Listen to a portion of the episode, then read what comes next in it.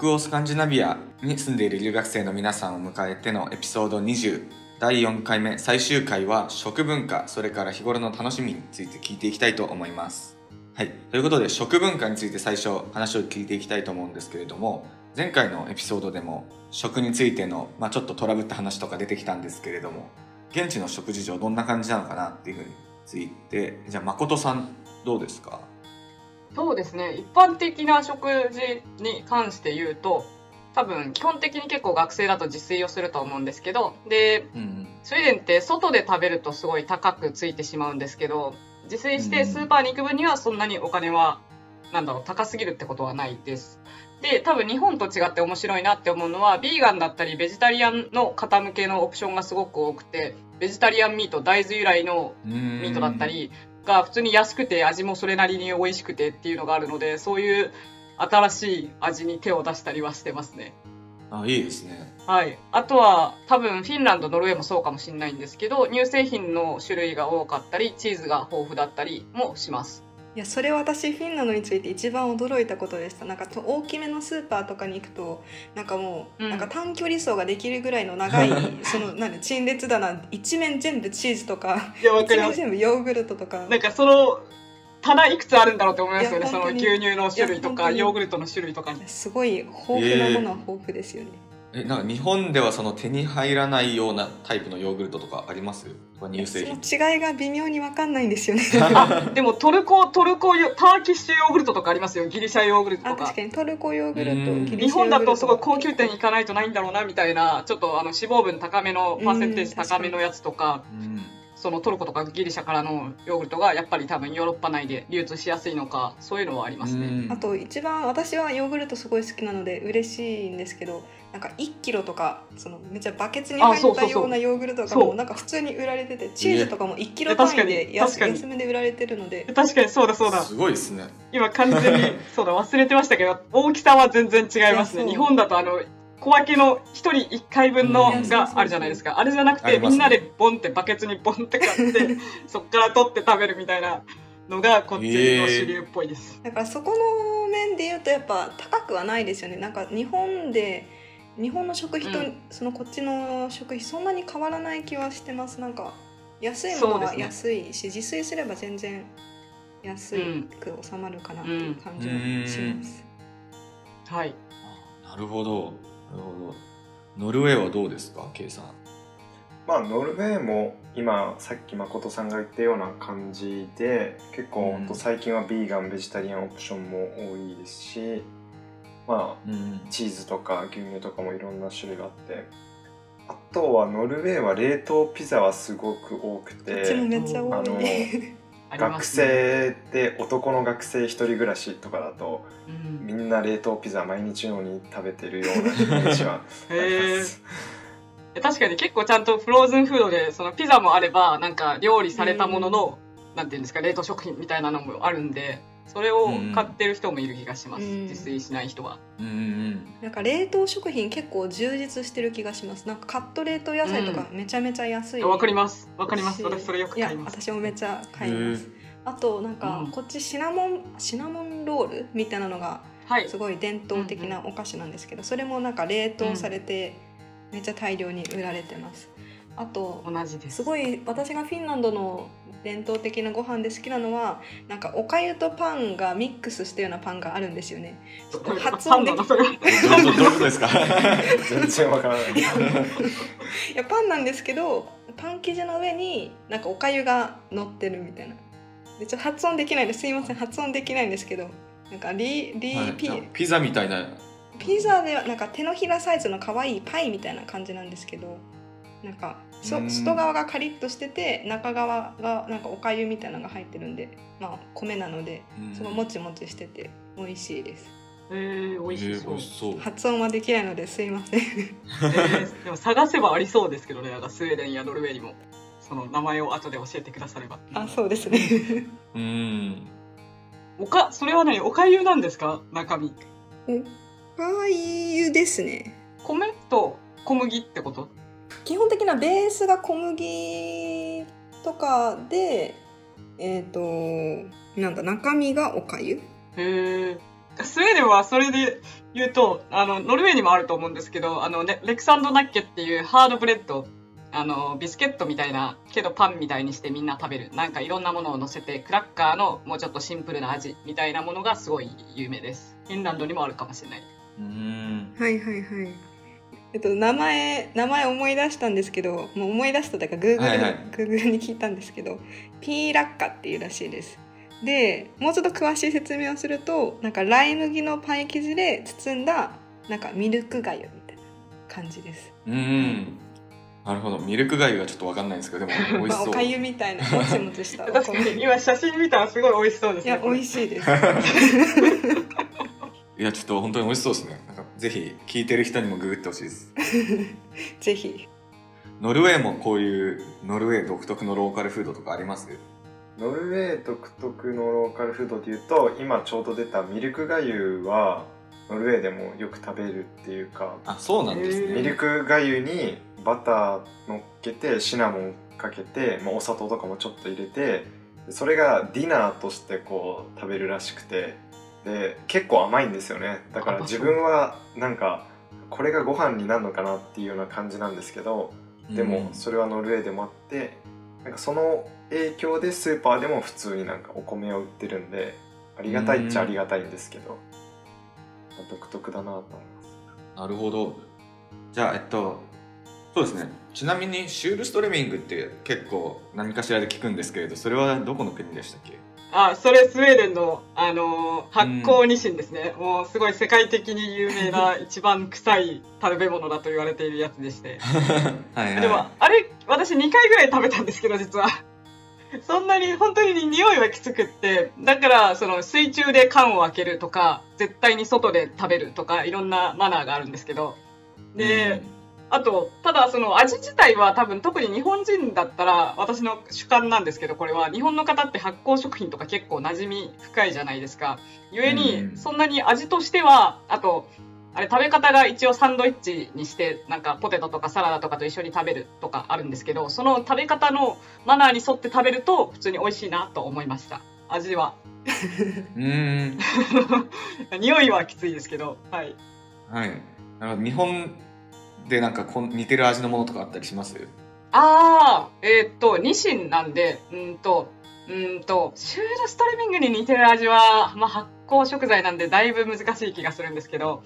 うんと別でニシンの普通に美味しくマリネートされたマスタードとかいろんなあのものと一緒にマリネにされたニシンが売ってるんですよ。それは発酵されてないやつ。は結構日本のあのママカリっていう伝統食材があると思うんですけどわかりますかね？ちょっとごめんなさい。多分岡山かどっかの私もすいませんどこのかわかんないですけど。はい。日本のママカリが確かニシンなんですよね、あれも。めっちゃ似てるなと思って感動した記憶があります。岡山そうですね、ニシン科の本当はママカリ、もし分かる方がいたら、その味をイメージしていただくと、そういった美味しいマリネのうんとニシンが売ってます。うん、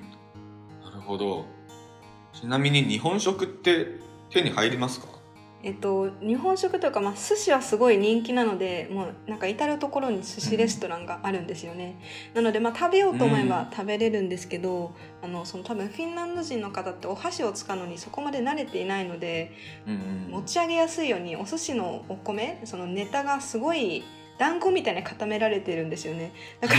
ら 持ち上げやすいんですけどでもちょっと美味しくないですね。あとねいやなんか硬いんですよ。なんかもうびっくりしました。硬いんですか？なるほど。あとそのフィンランド人の友達によるとなんかそのあんま慣れないものとかなんかすごい新規なものは怖いから食べたくないらしくてそのお寿司のネタが全部サーモンだらけみたいな感じですね、なるほど。馴染みのあるサーモン。いやそう。うん。なるほど K さんとかもどうですか？やっぱりノルウェーはサーモンが本当にいっぱいあるのでそうですよ、ね、寿司イコールほとんどサーモンみたいな感じで 寿司セットみたいなの頼んでも実質なんか寿司の握りが10貫ぐらいとその寿司の巻物みたいな感じだったりしてまあお寿司っていうけど結局はほとんど、まあ、サーモンで成り立ってるみたいな感じですね。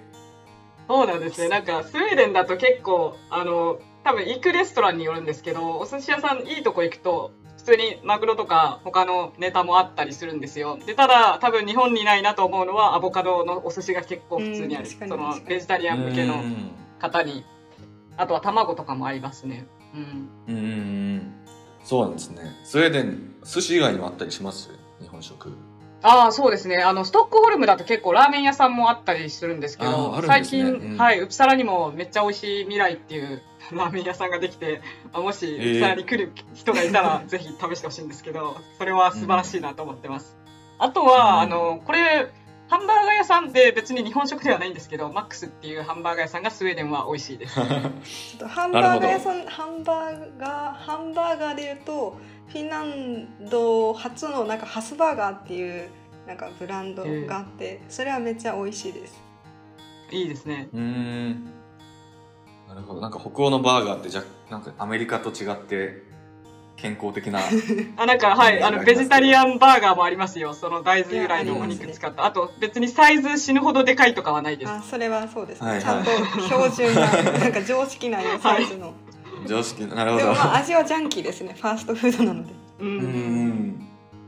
そうなんですね。なるほど。じゃあ日頃楽しみにしていることちょっと話変わるんですけどありますか？アスカさんとえっと、これはダントツでプライベートサウナセッションですね、えー、これはちょっと私がフィンランドに来て一番楽しみにしていることなんうん、ちょっと一番楽しみにしていることがサウナってちょっとあれですけど。いやいやめっちゃいいと思います、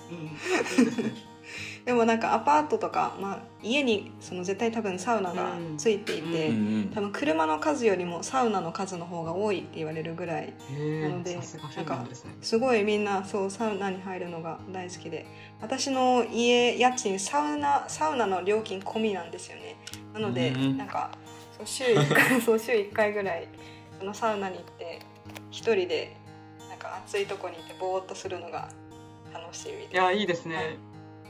質問なんですけどサウナは有名じゃないですか、多分北欧どの国も。あの浴槽、温泉みたいなのあるんですか？浴槽に浸かる習慣というかいやそれがないんですよ。だからちょうちのマンションも多分だからほほぼ多分浴槽がバスタブがなくて、うんうん、私一回ちょっと日本のバスタブが恋しくなってなんか五右衛門風呂みたいなその、うん。なんでしょう子供のプールみたいなの、なんかビニールでできてるお風呂買ったんですけど、うん、ちょっと使い勝手が悪すぎて、うん、ちょっとあんまり ちょっと使ってないんですけどでもまあ浴槽はあんまないですね。誠さんの住まれているスウェーデンはあそうですね今さ飛鳥さんがおっしゃったみたいにスウェーデンも結構サウナがあるとこはあってそれこそジムとかのなんだろう施設の一部にサウナがあってその事務会員は利用できたりするんですけどで、浴槽に関してはアパートによって広いところに住んでるとあるところはあるんですよ。だから多分その本当住宅事情次第で私は今ないんですけど多分持とうと思えば浴槽があるアパートに住むことはできる。で確かにそのアパートメント次第でアパートがサウナ室を持っていたりもするのでそこに行ったりもできるっていうのは聞いたことがあります。なるほど。なんか日頃楽しみにしてることだとあのフィンランド、ノルウェーに同じ似た文化があるかもしれないんですけど、スウェーデンだとフィーカって呼ばれる FIKA って書くんですけど、そのコーヒー、紅茶を飲んでおしゃべりしようっていう文化がもう単語として成り立ってるんですよね。で、そのフィーカっていう時間が職場だったり、大学の講義だったりにスンって入るんですよ。これからフィーカの時間ですみたいな。休憩とはまた別で フィーカの時間があって、で、デパートメントでも、私は博士課程の、その、働いてるデパートメントがあるんですけど、毎週木曜の午後何時から何時はフィーカの時間ですって設定されてて、その、何ですか、役回りが決まってて、その担当の人が、デパートメント何十人の人のケーキとかお菓子とお茶コーヒーを用意して、その時間はみんなでそこに集まってケーキお菓子を食べながら喋るっていう時間があるんですよね。なんで、はい、それは結構もう本当関係なく department のいろんな人と喋れるし美味しいもの食べれるしっていうので日々の楽しみです。なるほど。多分似か似たようなのを多分フィンランドで言うとヒュッケみたいなちょっと発音できないですけど、ねね、ヒュッケなんかデンマークもヒュッケっていう気がします。うん、確かに似てますね。うん、でもまあ多分スウェーデンほどそこまでかっちりとなんか予定に組み込まれてるって感じではなくて、うんまあそういうイベントがある時とかにいっぱいそのフィンランドのお菓子とコーヒーとかがいっぱい無料で出てくる。あいいですね。なんで友達と会う時とかも、うん、その飲みに行こうのノリでフィーカしようっていうのを普通に使います。はい。うんうん、なるほど。ノルウェーは K さんは日頃楽しみにしていることあります？そうですね。僕は季節によるのかなっていう感じもするんですけど、うん、今はまあ冬なんまあほぼ冬なんで、うん、あんまりその外ずっと出歩くっていうのもちょっと寒くてきつい時もあるんで、うん、最近自分はやっぱり日本だとあんまりないようなものを売ってるスーパーとかが結構いろいろあって、ノルウェー現地のスーパーもあれば例えばポーランド人の人がよく使うスーパーがあったりとか、まあ、ちょっと中東系のスーパーがあったりとかっていうのがあるんでそういうところに行ったりするとその普通のスーパーにはないとかそもそも日本でも全然見たことないようなものとかがあったりしてそういうのは海外でできる面白いことなのかなって思いますね。ああなるほど確かに買い物とかのそういう事情もかなり違ってきそうですもんね。なるほど。飛鳥さんとか他のお二人も買い物事情ってどんな感じだったりしますか？えっと、フィンランドにはそのフィンランド系列のあのスーパーが2つあって K と S っていう、まあ、すごいシンプルな、うん、そのスーパーマーケットの名前なんですか？いや本当に本当に K マーケットと S マーケットっていうんですけど、うん、そこが2台 いやすごいシンプルですよね、うん、まあ、分かりやすくていいんですけど、まあ、そこがメインですね。でもただそれはちょっと高めなので、うん、私はなんかそのリドルっていうドイツ系のスーパーにあリーデル、あ発音違うんですね。あ分かんないです。よあ分かんない。あそうですね、まあ、そのドイツ系のスーパーに行くことがうん、多いですね。あとまあその買い物で言うとアルコールがアルコール濃度が高いものはそのスーパーで買えないので、うん、また別のアルコっていうなんかかわい。い 可愛い名前だなと最初。いやそうそうアルコっていう名前のお酒専門のお店に行って買わないといけないです、うんうんうん。なるほど。スウェーデンもスーパーでの買い物が多いですか？そうですね。多分自炊してる人はみんなスーパーに行くと思うんですけどそれでも34種類ぐらいのメジャーなスーパーがあって微妙に値段が安いとか、うん、これは高いとかの傾向があるんで私は安いとこに行くんですけどでそのさっき飛鳥さんがおっしゃってたリーデルもそのスウェーデンにあったりするのでたまに行く時もあります。で、うん、そうですね。お酒がやっぱりそれはフィンランドと一緒でスウェーデンの場合はシステムボラエットっていう名前のお酒専門店があってアルコール度数5%以上かな。ぐらいのお酒は全部そこに行かないと買えないので必要な時はそこに行ってますね。うん。ケイさんも買い物さっきもスーパーの話してたんですけどそれがメインですかね？とノルウェーだと僕は今近所にクープっていうスーパーがあってそこは鮮魚コーナーと精肉コーナーみたいなのがあって個人的にはちょっと日本のスーパーとなんとなくこの作りが似ているっていうのがあって、まあ、親近感があって、なんかそこに行って今日はこういうお肉が出てるとか魚こういうのがあるとかっていうのを見るのはなんか好きなのでそこをよく利用してます、うん、なるほど。